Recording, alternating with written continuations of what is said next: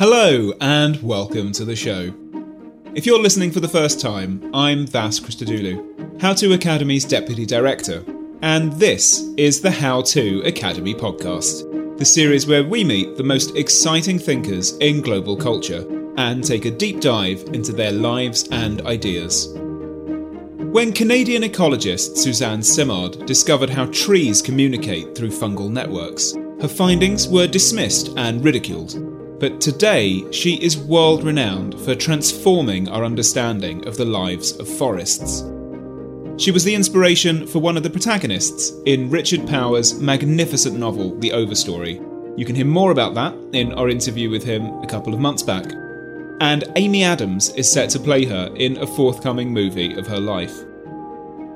Suzanne has just published a memoir called Finding the Mother Tree, and on a trip to the UK a couple of weeks back, she joined author and traveller Sophy Roberts to tell her story live on stage. The event was hosted in partnership with The Conduit, a collaborative community dedicated to creating a just, prosperous, and sustainable future. They are doing fantastic work, and I urge you to check them out. Here are Sophy and Suzanne. I would like to start by asking you to draw a picture of your home, of that forest where your roots begin. Yeah, so um, imagine the west coast of British Columbia with this huge Pacific Ocean that's kind of, it's very tumultuous um, it sweeps across the continent and hits a whole bunch of mountains. And those mountains are the Cordillera, Western Cordilleran of West of North America. And where I'm from, British Columbia, is the most mountainous part. And that weather slams into those mountains, rises up, and rains like crazy. And that rain feeds these absolutely magnificent forests. These are the West Coast rainforests. They're some of the most magnificent forests of the world. They're equally as precious as the Amazon and the Congo. I know you've written about the Congo. They're as precious as the Indonesian rainforests because they're so diverse and they're so productive. And you can imagine, and probably many of you have been there, um, these trees that live to thousands of years old they can be 2,000 years old, 3,000 years old easily when they reach their old age. And um, there's many species entwined together. The understory is full of massive logs that go to the height of this ceiling. And creatures live in and on and inside these logs. Um, that is, they're such an essential part, and they are the elders of the forest that have gone on. They're into the next generation. So just imagine like this forest that is just enormous and beyond most of our imaginations. Even I, when I get into these immense forests, I'm just awestruck. And that is where I grew up. And it is quite an amazing journey she takes us on in this book because it's also it's the landscape of your childhood. And there are so many exquisite images of you collecting huckleberries with your brother kind of digging right into that, the riding horses, camping in the woods, collecting your father's stories, your grandmother's stories. I'd like you to take us a little deeper into that and tell us about how those trees are woven with your family history. Yeah, so my family moved across Canada from Quebec and into British Columbia in the late 1800s. And they were loggers in Quebec, and they carried on that trade in these rainforests of British Columbia. And so they lived right deep in the rainforest. And they had huge horses, actually, not that many, two massive horses.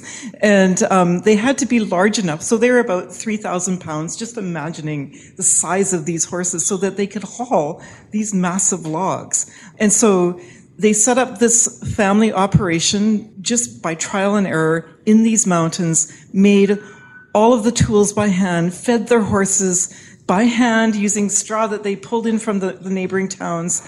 The initial road was was a wagon road, and my grandfather and my great grandfather built flumes along the sides of the mountains where they were logging these massive trees with these horses and pulled these logs to these flumes and then sent them down into this big lake called Mabel Lake, which is where I spent most, a lot of my, my childhood on that lake. And then ultimately, those logs were taken down this massive river called uh, the Shuswap River, which is a First Nations name, and uh, and taken to a nearby mill and turned into various products eventually. But yeah, it was a very dangerous and very slow and deliberate way of making a living. But it was also a poor. We were not poor. We were not rich. We were quite poor, um, making just enough to to, ra- to, raise the family. So I am so glad that she has brought up that anecdote of the flume because I was talking to a dear friend of mine um, uh, just prior to this event.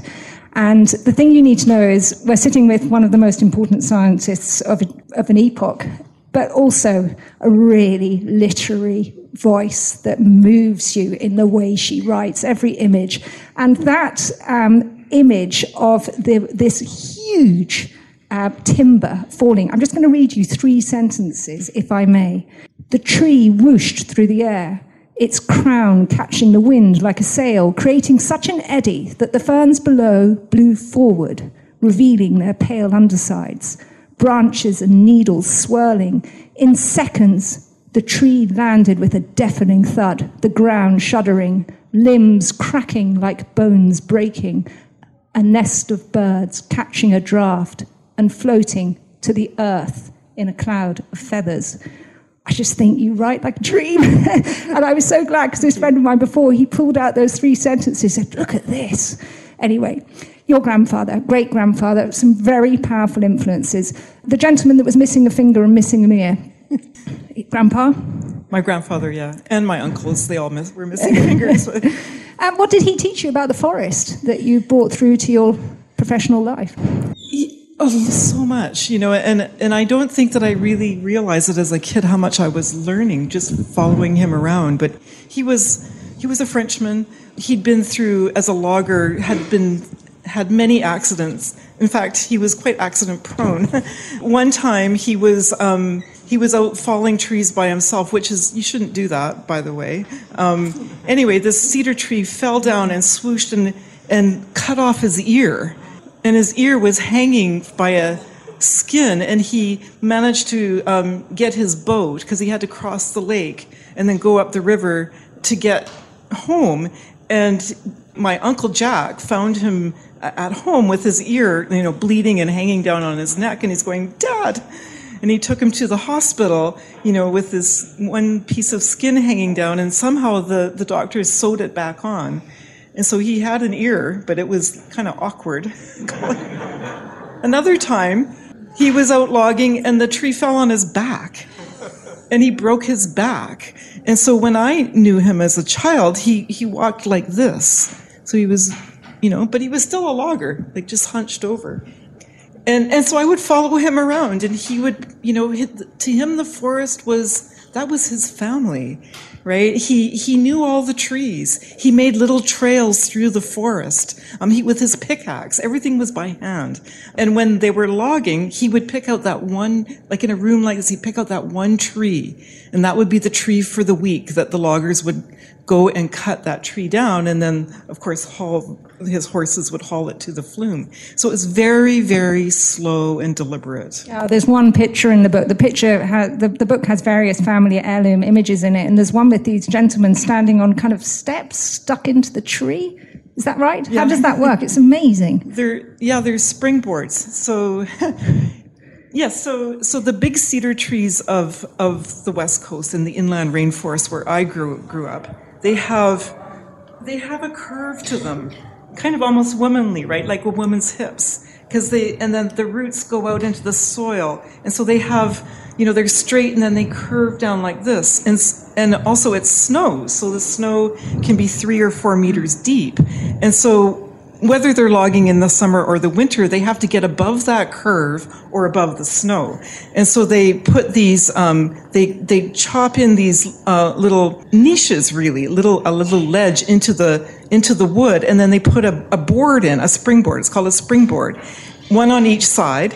And a man would be on one side and a man on the other side with a crosscut saw, and they would spend about three or four days cutting down this one big tree back and forth, back and forth. And I do describe that scene in, in the book about, you know, what it was like for my uncle and my grandfather to cut down a tree and, you know, smoking their Craven A's and eating their salmon jerky and eating the, the pie for, for lunch. And yeah, it's quite, it evokes a lot of romance, I guess, about the forest, but it was very romantic.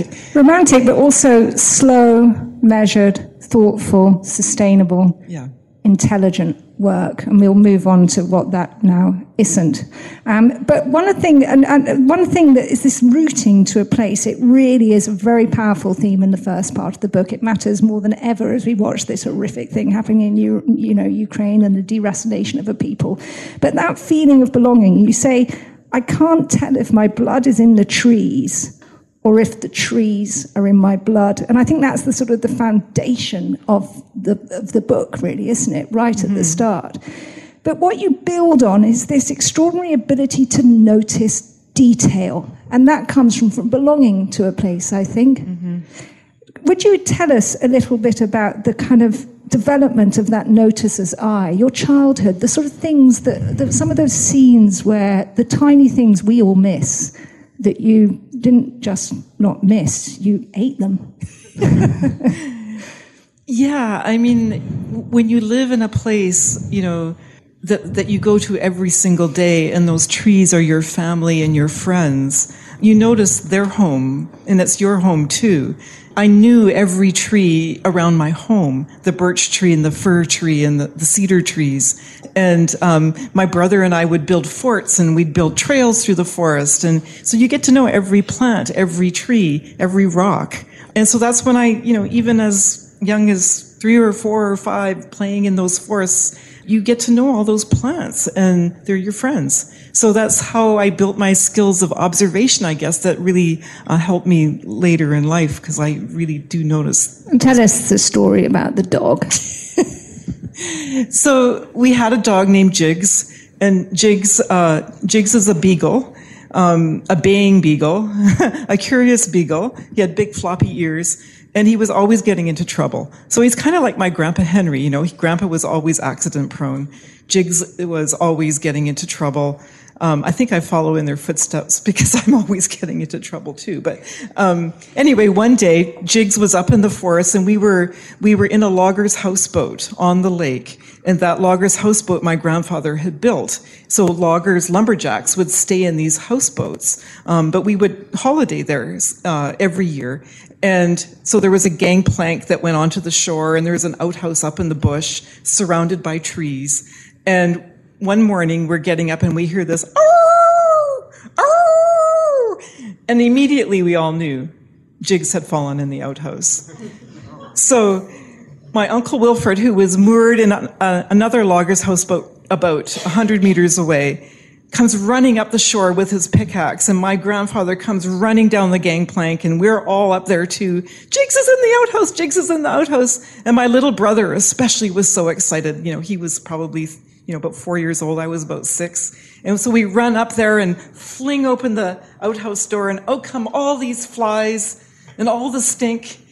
And there's Jigs down in the hole, baying, wanting to get out, of course. And so all of the Frenchmen were all around and they start digging Jigs out because you, he was six feet down. and it was, it was kind of wet down there. and so they started digging from the sides and they dug and dug and we, I just was fascinated. So I watched, you know, as they went through the roots and then the layers of the soil. And when you're watching something so dramatic, you start noticing things like the soil is actually like a layer cake when you actually start watching it. There's, there's like a dark layer and then a white layer and then a yellow layer in these forests and then a red layer as red as a beating heart. And down at the bottom of that red beating heart was Jigs. And it took probably a few hours and we finally, finally got down to Jigs and we're trying to pull him out by his paws and had to dig further and further. And, and then my uncle and grandfather pulled him out covered in toilet paper. and off, you know, I was, I took Jigs down to the lake and we went for a swim. but that incident um, was a moment where you were going right into these networks in the earth. And Yeah. it is, I don't know how many of you know that wonderful book by James Wood, and The Art of Fiction. He talks about you've got to be a good noticer of things to be a great writer. And this is the extraordinary thing Suzanne, because she is that literary thing of being a great noticer of things, paired with science. And this is where the book kind of comes alive in this very, very original space.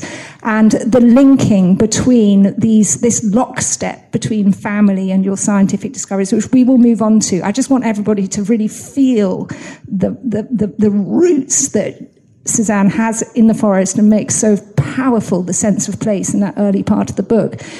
But I would like to ask you about some of the relationships with family mm. that you weave with those interconnections in the forest societies. Your sister, your parents, your friend, your ex husband, your kids, your partner. Not one of those relationships is stronger or lesser than another. You treat them with equal respect and compassion. She says in the acknowledgements, this is a love, this is a love song to your family, and you do that so kindly. But what I would like to ask you is one relationship which really sticks like a burr, and it's your brother, Kelly, the rodeo cowboy. Can you explain that relationship a little and how you draw from it to build some really key themes in the narrative of this book? Yeah. So, so like me, my brother was a person of the land, and you know, um, he really loved horses. And the reason he loved horses is because you know we were settler families. We settled in the Monashee Mountains on both sides of the family, and that means that we, um, you know, there was really, you know, it's a land of First Nations of Aboriginal people, Indigenous people. Settlers came and and built farms and ranches, and they logged the forest to make these farms and ranches. And horses were involved all the time, and cowboys. And Kelly fell in love with the cowboy life. Um, I fell in love with the forestry life, but they were interwoven together. You know, that was really the same life of the land, just. Ex- expressed in different ways. And so Kelly and I shared that deep, deep love of looking after the land. But he was interested in horses and cowboying, and he um, he followed in my my uncle Charles's my uh, footsteps and my uncle Wayne, who were all both ranchers. And eventually, he became a farrier and a blacksmith and a, a cowboy. So he herded cows. Uh, as a, for a living. And um, so we were bonded together by this sh- this shared love, and we were, you know, we we grew up together like this. We were, you know, brother and sister, really, really tight. But then, you know, as you get older and you start to find your own way, we sort of diverged a little bit. And um, and I was trying to build a career as a young woman in a man's world, which was forestry, and there were very few of us. And my brother was in this man's world that I always thought was like from a century ago. It was the old times. He loved the old ways of being on the land, of riding horses, of being out there for days at a time. And, and so his thinking was shaped more and more by that about herding cattle. And he started to, you know, become one of the, the cows, like bulls and cows. And, and do you want me to go on with this story? Well, I find it what what what is very present in your book is silence. Yeah. Uh, the silence of the forest. Sometimes it's solace. Um, the silence, your relationship with Mary when the phone goes. It's a beautiful, beautiful line where the silence between two people can, who connect, but what no word needs to be spoken. You lost your brother in a tragic accident, but his silence is so loud Yeah. in the book. And that was um, what I wanted to sort of just draw out because these these these relationships that you you thread through your science and through the narrative they they kind of resonate with each other. They're doing exactly what we're going to get onto which is the heart of your your, your discovery.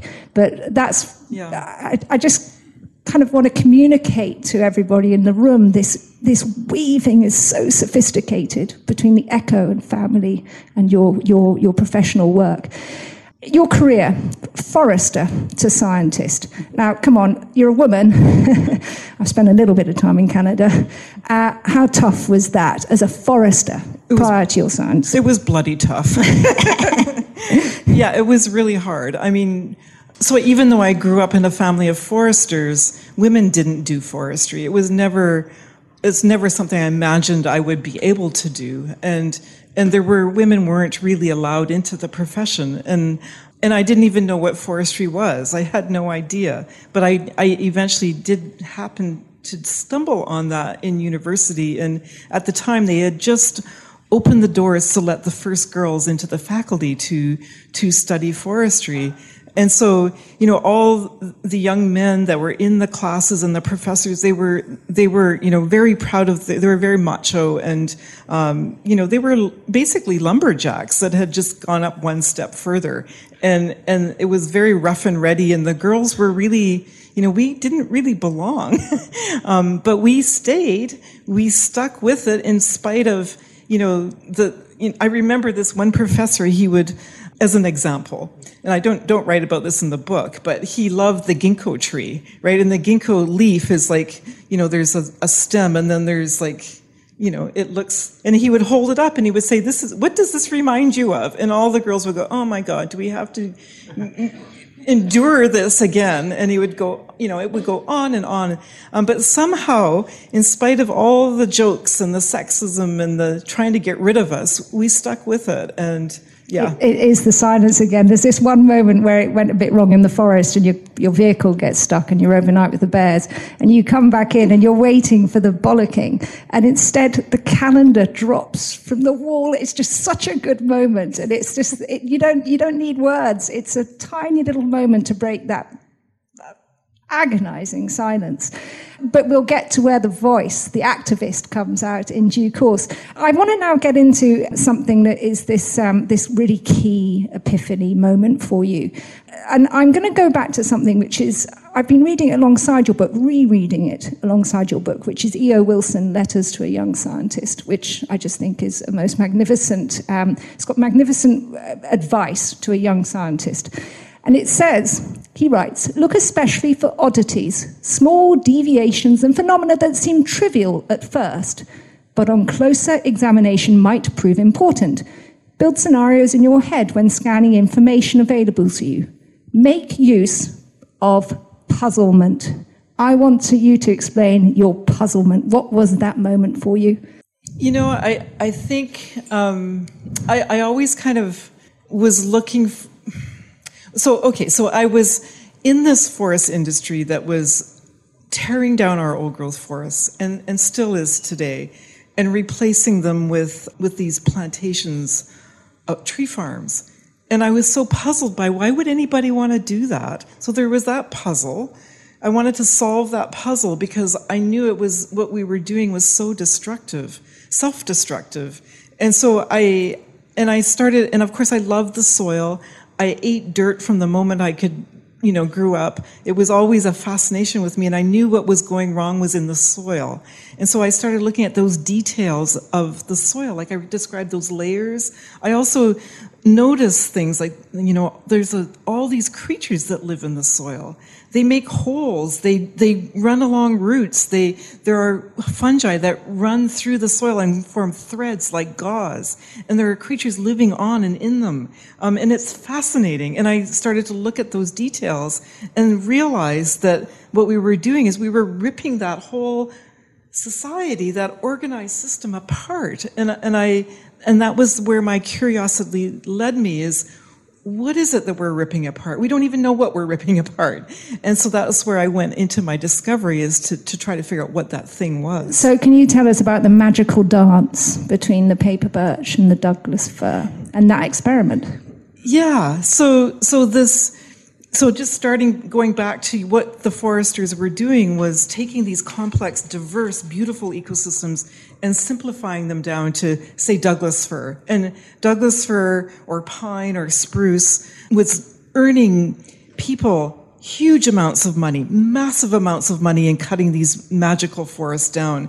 And so they were planted back with the idea that if we can just get rid of all those other species and just have Douglas fir, just think how rich we'll be.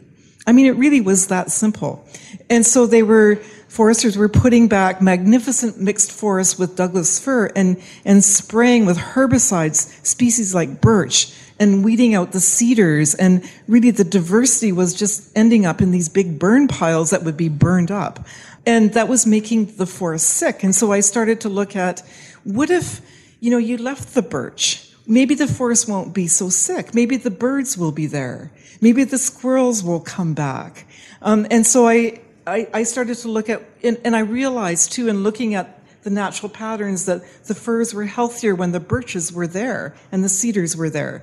Um, and so I started looking below ground at these linkages and I thought, oh my God, they're, you know, I, I eventually learned that they were linked together in this fungal network, this gauze that underlays the forest floor, and that they're connected. And I started labeling them with isotopes, which was always a fascination of mine. What if I followed where things went from tree to tree, and I learned how to use carbon 14 and carbon 13 and and N15, all these different isotopes you can use as tracers. And I remember going to my PhD advisor and saying, what if we did this? And he said, that would be really hard to do. But I, but, but I did it and I saw where it went. And it turns out that Douglas fir and paper birch were trading carbon back and forth between each other. And that completely upended what we were doing with these birch, getting rid of them because we thought that the foresters thought, oh, they're, they're competing, they're shading these Douglas firs. We've got to get rid of them, spray them, get, get rid of these awful things. But it turns out that the more they shaded the Douglas fir, the more carbon they sent to the Douglas fir. And so it kept Douglas fir in the ecosystem and that, that they were in a dance that maintained diversity of the forest. This episode of the podcast is sponsored by Marquee TV. Marquee TV is an incredible streaming service that is a gateway to arts and culture. With my subscription, I've enjoyed watching some of the Royal Shakespeare Company's most acclaimed productions of recent years, including David Tennant in Richard II and Simon Russell Beale in The Tempest. I've seen multiple productions of The Ring Cycle and Thelonious Monk playing in Brussels in 1963. I've watched Alice in Wonderland at the Royal Opera House and Giselle at La Scala, Marquee TV really is the most accessible way into culture I've ever encountered, and a treasure trove for any arts lover. You can try it for three months for just 99p. Yep, three months for 99p with the code HOW2. Just visit marquee.tv and use the promo code HOW2 to dive into the world of the arts like never before. It's so exciting, the magical dance, because what you're saying is these things are com- uh, cooperating, yeah. not competing. And that was heretical to the scientific community. Is that right? Yeah, it was. And, and, and another way to think of it is that they have this very complex relationship right? They're, they're, they're communicating with each other in a myriad of ways. And yes, they, they compete for sure. You know, the birch does shade Douglas fir. That's what, you know, that's what we think of as competition. But at the same time, they're cooperating by sending them carbon and providing nitrogen for, you know, through support of bacterial microbiofilms. Um, it's this complex conversation. And so, yeah, so that was what I was unraveling, and I forget what the point of your question? no was. no. No I'm, I'm going to just keep on building out from there because the weave of the book i'm slightly pulling it from the back but the mother tree. Can you just talk about that concept of the mother tree and, and what you mean by that very powerful phrase? Yeah. So so forests have structure right? There's big trees and little trees. There's all different species. Even within a species there's like huge variation in how fast they grow how tall they grow and so just like in this you know, group of people, you all have different heights and characteristics and personalities. It's the same in forests. And so in what I did is that in trying to uncover what this network looked like, the fungal threads that link trees together, we actually dissected a forest that was a natural primary forest with all different ages by rolling back the forest floor and looking at all the fungal connections between the trees. And what we found is that everything was connected to everything else. All the trees were interconnected in multiple ways, right? This, if I was connected to you, I'd have like like a hundred linkages to you through all my different roots and a hundred to you and a thousand to you. And the bigger the tree is, the more linkages there is because there's more roots. And so, and so the bigger trees also have big crowns and they photosynthesize huge amounts of carbon. They're shoveling massive amount of energy down into the soil, feeding into the roots and through these mycorrhizal networks and feeding the entire forest. So it was at that moment of making the map, I realized these big trees were so essential in the forest. They were the big connectors. And that they actually, through these connections, nurtured their youngsters. They nurtured the, un- the, the seedlings coming up around them, and that's what led us to realize that these were really mother trees. So they recognize their own kin. They do. It's just so bizarre. It is, but is it? Well, as I'm reading it, you, you, you have this parallel with your own family and you're walking through the forest with your daughter, passing on that wisdom. It, that's where it just resonates with me because I'm not a scientist. And that's what the art of this book is. You have this constant metaphor running with those familial yeah. relationships. You know, some of the, some of the people that help her on their experiments are her father and her, her, her, your, your partner. It's just, it's, you've got everyone involved, as well as a great number of researchers that I admire how much you recognize and name them through the book. What I would like to ask you is the sort of this this resistance you got. You're a doctoral student, I believe, when that research is first put out, and it mm-hmm. and it goes in Nature magazine, which in mm-hmm. the context of your world is mm-hmm. is a very big noise. I think you got the cover, is that mm-hmm. right? In '97. Yeah. Um, but what? How did what happened out there? How did people respond to it? Yeah. Um, so I, it was actually the first paper I'd ever published in my life. You know, I, so I finished my doctoral thesis, and I, my brother passed away soon afterwards. Um, after I finished my, my dissertation, and I thought, oh, I just I just couldn't do anything. Right, I was paralyzed, and and then my my committee and my supervisor says you not you need to publish. You need to publish this work. And so I, I ended up sending the main paper to Nature, and they rejected it at first. And then they accepted it. And then when it was published, it was, there was this big backlash. And I was not expecting it at all. I was grieving. I was actually having my first child. And then the, the backlash against the academic world just hit me like a tsunami. And it was like, you know, I think it was because there was so much vested intellectually in the idea that competition drives evolution and drives ecology that, that, and, and people had built careers around this. And it's not that it's not important, it is, but there's more to it than that. And even Darwin knew there was more to it than that. But the academic world was not ready to change its mind yet. And so that I got this huge backlash that I was not expecting at this very vulnerable time of my life. And then the forest community also had really invested in this idea that competition was so important. All the forestry practices, agriculture practices were designed around managing competition.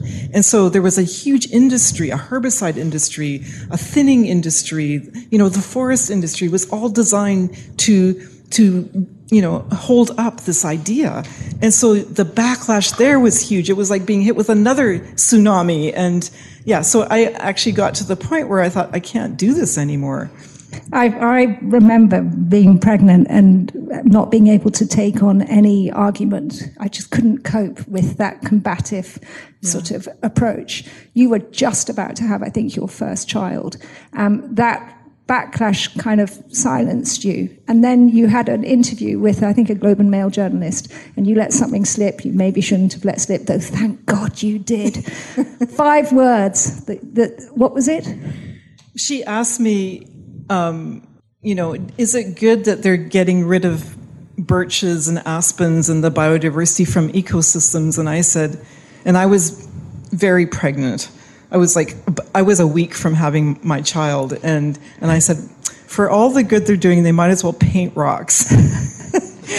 and and then I was sitting in my office, and I'm going, I wonder if that was a good thing to say.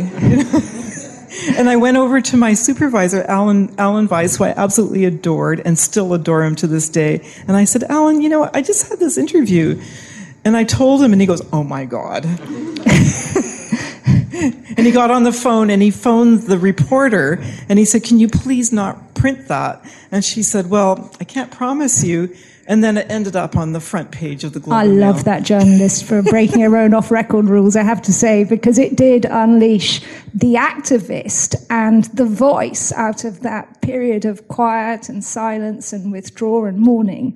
Um, and the book now takes on a different pace as this kind of activist voice starts to starts to evolve. One thing I'd like to ask you, because this really is a, a book that resonated with me as a female reader, but you're careful not to manipulate gender politics in the book that turns into any kind of rant about a male-dominated world that you've occupied as a female scientist and a forester.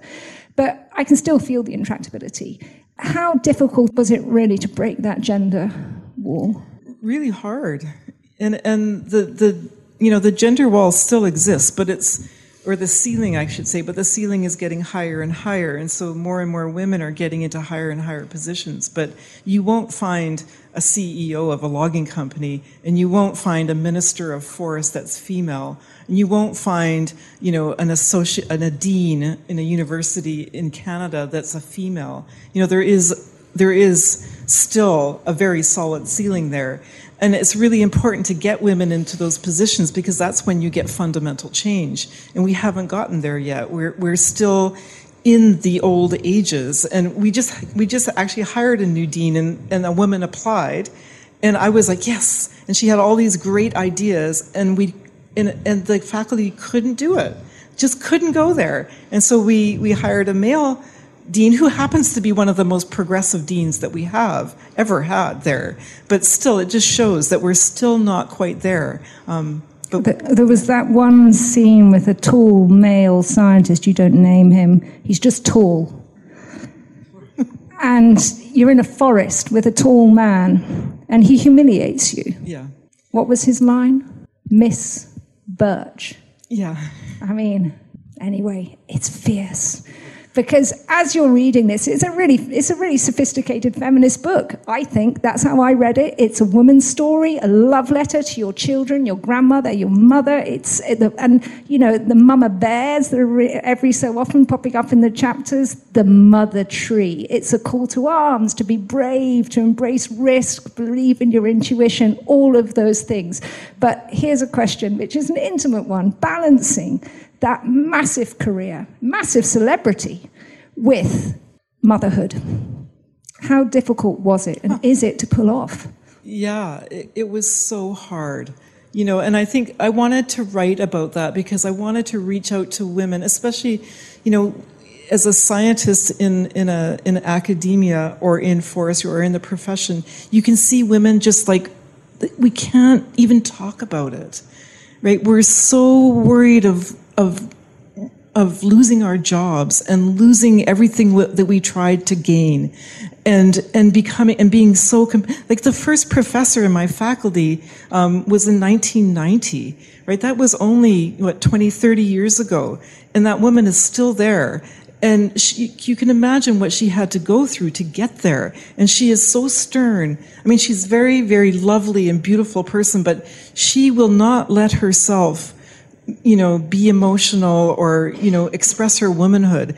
And I really wanted to break that open a little bit for women, to allow us to be ourselves a little bit, to give us permission to be ourselves and bring our full selves to the table, to the science, because it really is important that we see, because we see things a little bit differently and we need that full picture. You know, the forest needs that full picture. So yeah, it was really, it was really was a goal of mine to try and express that, but not so on the nose. Well, you do. I mean, you describe also in very practical times, terms these nine-hour commutes between your academic life and your private life, and you know, huge. And there's one where you're you're looking forward to the sabbatical to be with your daughters in a more com- in a more complete way. And you say, until that magical year, I'd spirit across the mountains each weekend to reabsorb their lives, my motherhood, like time-lapse photography. So beautiful. That's why I love this book. It's so beautiful. It's so moving. Thank you. It really is. There's, I've got to be conscious of times. We've got questions, okay, so I need to just slightly move on a little bit. The other place where I think I feel the female strand is in the strong theme of healing. You get cancer, and a particular group of people hold you mm-hmm. and teach you. And it resonates also with your science. Can you talk through that a little for us? Yeah, you know, like cancer is a very scary thing. Any life-threatening disease is terrifying, and and it's not something you want to go through alone. I mean, we are individuals and we, we are born alone, I guess. We live alone, we die alone, but that's not totally true. You know, we are a collective. We, we are re- shaped by, we are our relationships with each other. And even though I felt alone in that diagnosis of cancer, what I did is I connected with the other women going through chemotherapy and we formed a group, a network. And, and that, and we still are, you know, it's been 10 years. And I mean, there's a text on my phone right now from a couple of them saying, How's it going over there? We're so close. And it turns out that that closeness, that connection is a strong healing aspect of recovering from illness like cancer. And it's the same in forests. Um, you know, one of the things I went on to discover with my students is that when old trees or even young trees are injured or ill, that they send messages back and forth to their neighbors and the neighbors get those messages. They're actually, it's actually um, a chemical, biochemical, they're defense enzymes that transmit through these mycorrhizal networks that then are picked up by the neighboring trees, which then upregulate their, they get that message, they upregulate their RNA, and they start developing or they start manufacturing defense enzymes, or they, they they're encoded to produce more of these defense enzymes. And then those plants are then can defend themselves against the enemy that they've been warned about by their by their neighbor, their mother tree or their or their child in the forest. And then when we try when in our experiments we challenge those upregulated trees with that disease again and they were resistant. And we found out that not only was that seedling resistant, but the next generation from it, its offspring were resistant and their offspring were resistant. So it carried on through the generations, these messages. So, so, you know, that connection in forests, it's the same in humans. And that is why I think I and my, my my cancer buddies. We're all alive. We're all fine. We all made it through. Um, and that was one of the key things is, is our connection. It's that the phrase you use, we're built for recovery. Yeah. And ultimately, I find this book um, very life affirming. I find it very optimistic.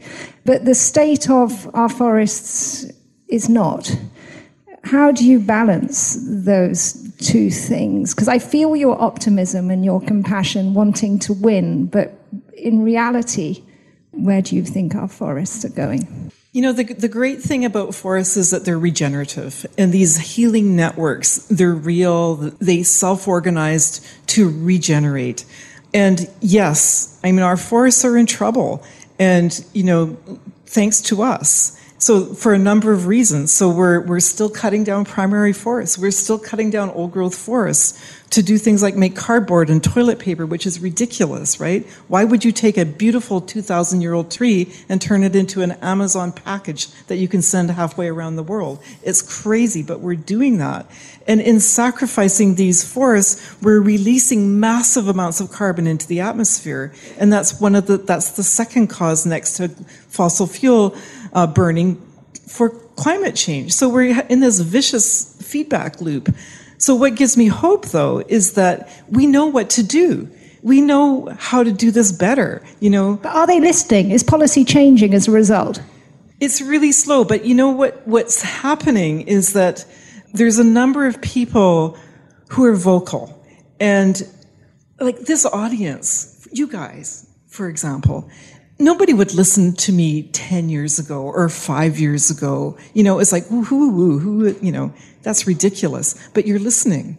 You care, right? And that is where the movement happens. There's a movement happening. And that movement is making the governments and making the companies to wake up and they're they're starting to listen too. So in Canada, we do nothing but clear cutting. But I was just talking to one of the main foresters in British Columbia, and they said we're not going to clear cut anymore. We're going to leave the old mother trees. That's a massive change, right? That's never, I've never seen a change like that in an instant like that. Um, and it's because the public is pressuring governments to do a better job because we're scared, right? And we want a future and we want our kids to be able to live their lives and have healthy, fruitful lives. So it's really up to all of us to, to listen and, and move, act.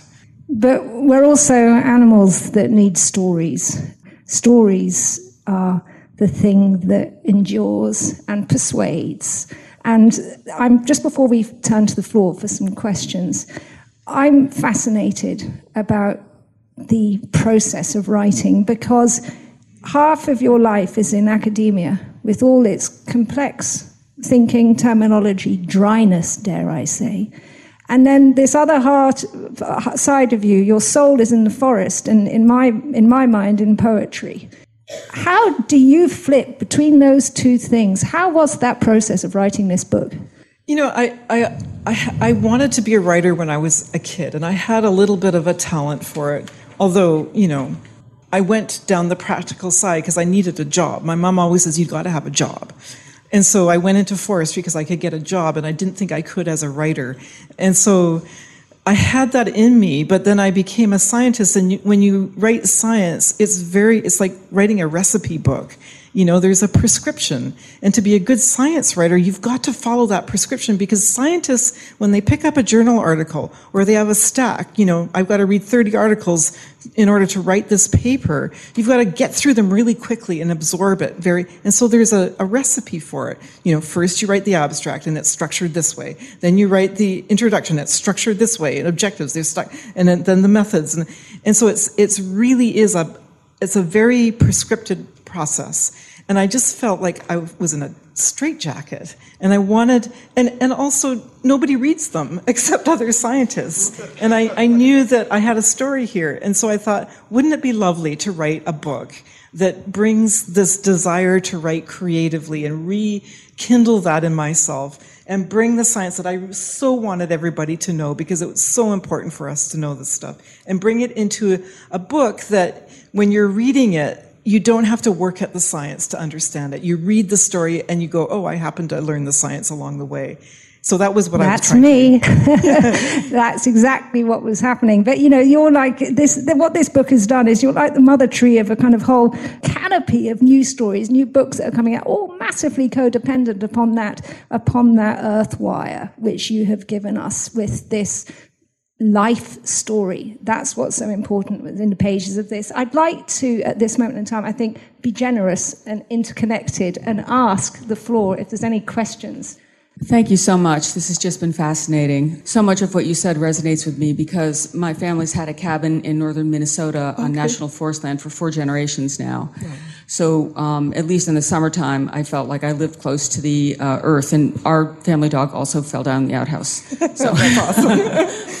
But um, my question really has to do with fire because mm. um, we've just had devastating um, wildfires uh, this summer in northern Minnesota, which used to have some of the cleanest air in the continental United States, uh, had air quality indexes worse than any place on earth because of these really terrible mm-hmm. wildfires. Mm-hmm. And we've recently been talking with uh, forest rangers about some of the uh, managing fire better. For, mm-hmm. So for 100 years, we've just had this policy of fire suppression, mm-hmm. and now there's all this fuel on the ground, and that combined with record droughts leads to these crazy fires. Yeah. Well, the Native uh, American population, they used to do deliberate fire setting every five years or so to sort of clear the understory, and make farms with combined plants. And they had mm-hmm. these practices yeah. that meant that you didn't have these out of control fires. Yeah. And I guess I'm wondering whether there's any talk about adopting uh, sort of good fire practices in Canada, yeah. whether you see there's any way it's forward def- with that. It's a huge conversation in North America. And I mean, it, and it should be, it probably is around the world, but um, you're right. Like the suppression of fire has caused massive fuel buildups, which you know, with all that fuel and the heat, and and also the heat creating more ignition sources, lightning, we've created this catastrophe.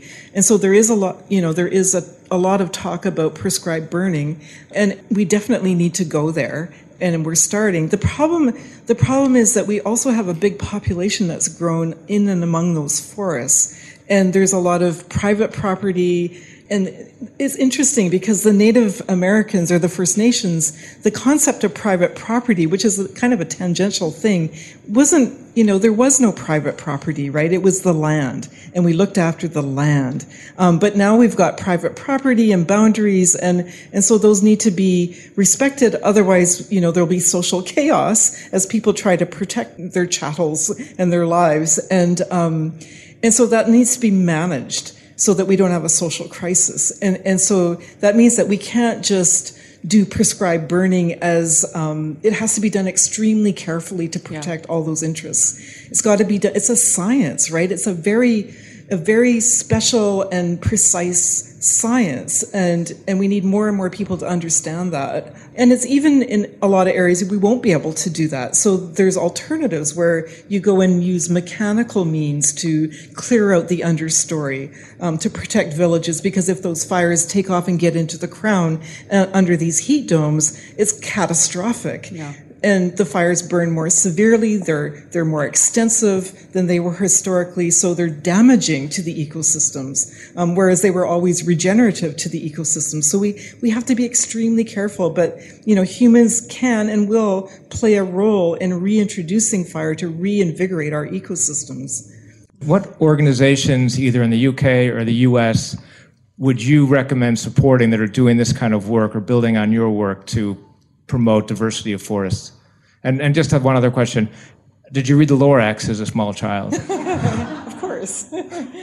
yeah. Well, there's lots of really great organizations, um, and you know that that are trying to approach this problem from various angles. Um, so I can give you a few names. So Canopy Planet, for example, is trying to work with supply chains to clean up supply chains so that we're not actually harvesting old growth forests to make stuff that we don't really need. So that's one really, you know, if you're going to support someone, that's a really good one.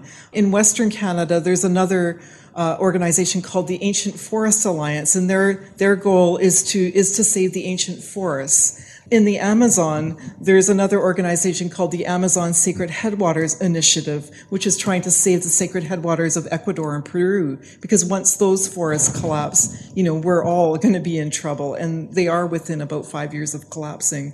So there are, you know, key key key i mean the greenpeace is another great organization sierra club there, there's a, quite a few of them half the population of the world now are urban dwellers and nature connectedness is a real issue, I think, for them. Do you have any advice for us, urban dwellers, and how we can reconnect with nature in an effective way?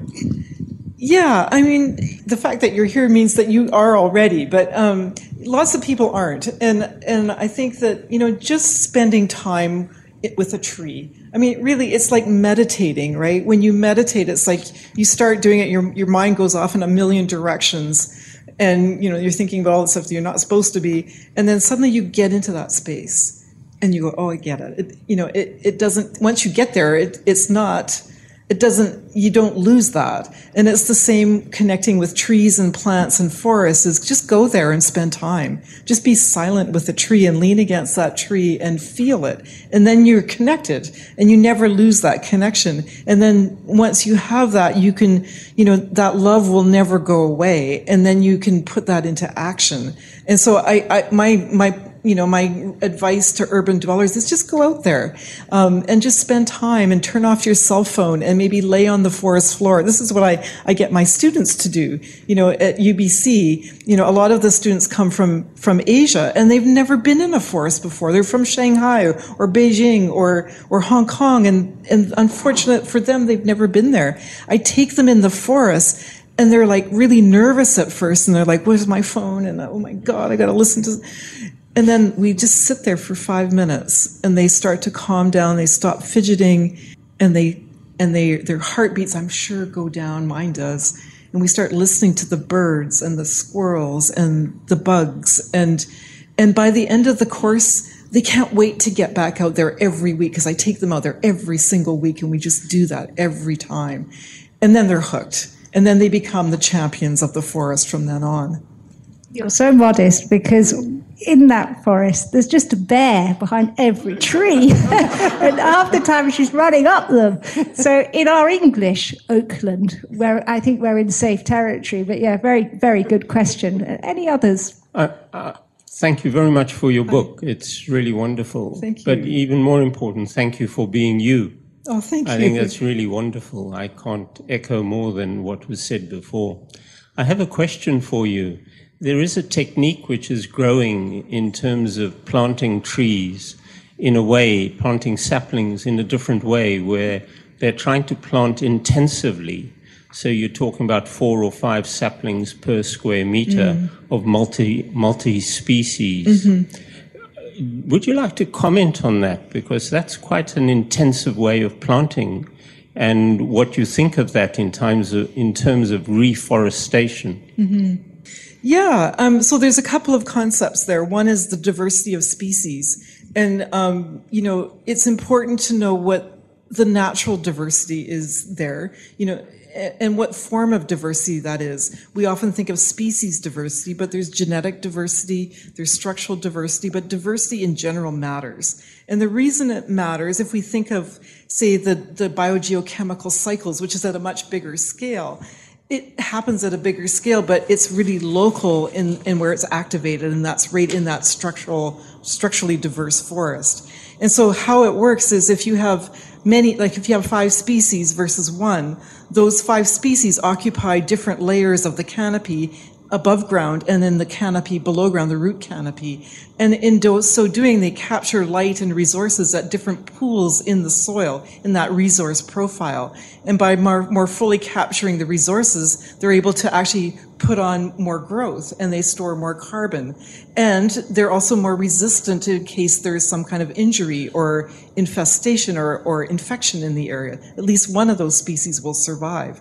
And so it's important from a, from, you know, from a productivity point of view and a carbon sequestration and storage point of view, and also resistance and resilience to, to damage in forests. So diversity really matters. Um, the other po- point you made was about planting species densely together. And it depends on where you are, you know, so, so some species like aspen, for example, naturally grows in very dense stands. You can go into an aspen, young aspen stand and there'll be 10,000 stems per hectare. That means that there's, you know, a tree every few centimeters.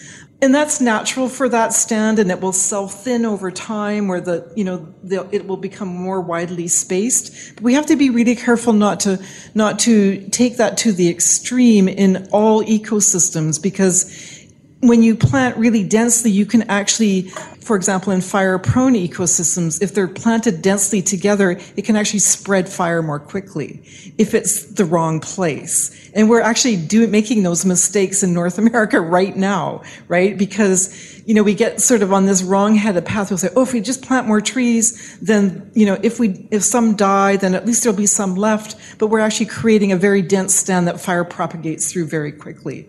And so it's really important to understand the ecosystem, the local ecosystem, and what naturally works there, the diversity of the species and the spacing. Not everything will work the same way everywhere.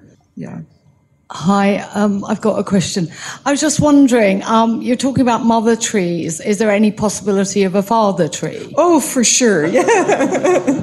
and I, no disrespect to all the fathers out there. Um, the reason I call them mother trees is just because of that regenerative aspect of the old trees nurturing their young. It's almost like it's a metaphor. Um, you know, in most tree species, the mothers and fathers are in the same tree. You'll have female cones and, and male cones right on the same tree. There are exceptions. Um, the yew tree, for example, there is male and female trees. But the idea of the nurturing capacity of old trees is what I was trying to get at. So they can be, you know, mothers and fathers in the same tree.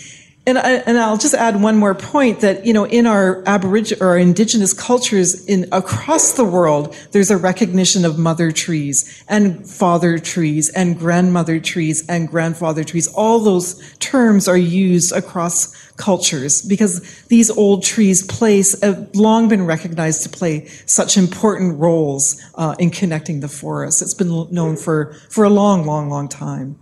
And the father of your children in the book, Doug, I mean, he's a huge presence of connectedness and nurture. with your two beautiful girls. So Yes. it kind of it all ties and resonates like this extraordinary fungal web. Um, have we got time for any more? One over here. Hi. Um, I just want to, sorry, I'm in the dark. over this hi. way. It's very blinding the Oh, light. I know. I know. It's really us. hard. Um, I just want to say once again, thank you so much. Um, your work has deeply impacted my work in a very bizarre way. Um, I work on mega projects. I say this very carefully in this sort of room, um, which is like big infrastructure projects. But it's really influenced how I see the systems of people who work on those projects and how we need to change the way we work. And for me, I suppose this conversation about male, female, etc.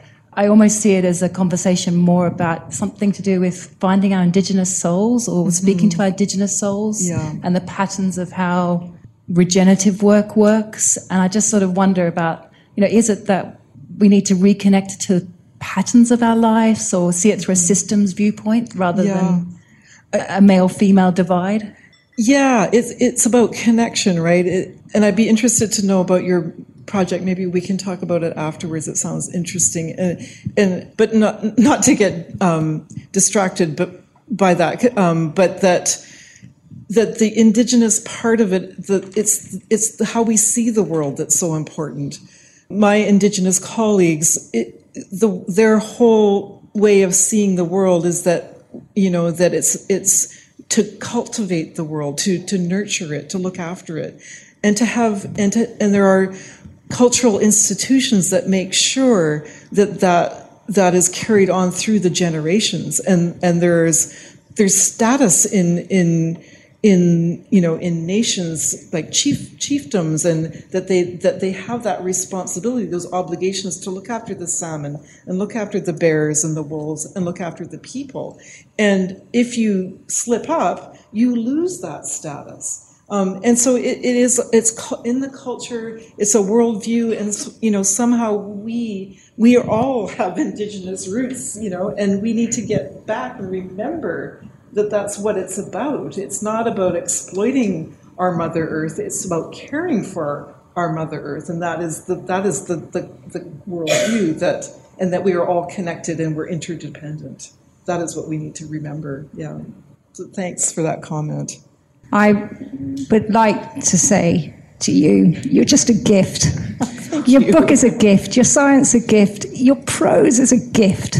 So thank, you for sh- being so generous with that fierce intelligence and that compassion. Thank you. I think from all of us, you're you're magnificent. This episode starred Suzanne Simard, and the host was Sophy Roberts. It was produced by Esme Bright for How To Academy and Freddie Matthews for The Conduit. The series is made by me, Vas Christodoulou, and Dana Outcolt. Our editor is John Doughty. If we've whet your appetite for more groundbreaking conversations around science and nature, consider joining How To Plus, our digital subscription service.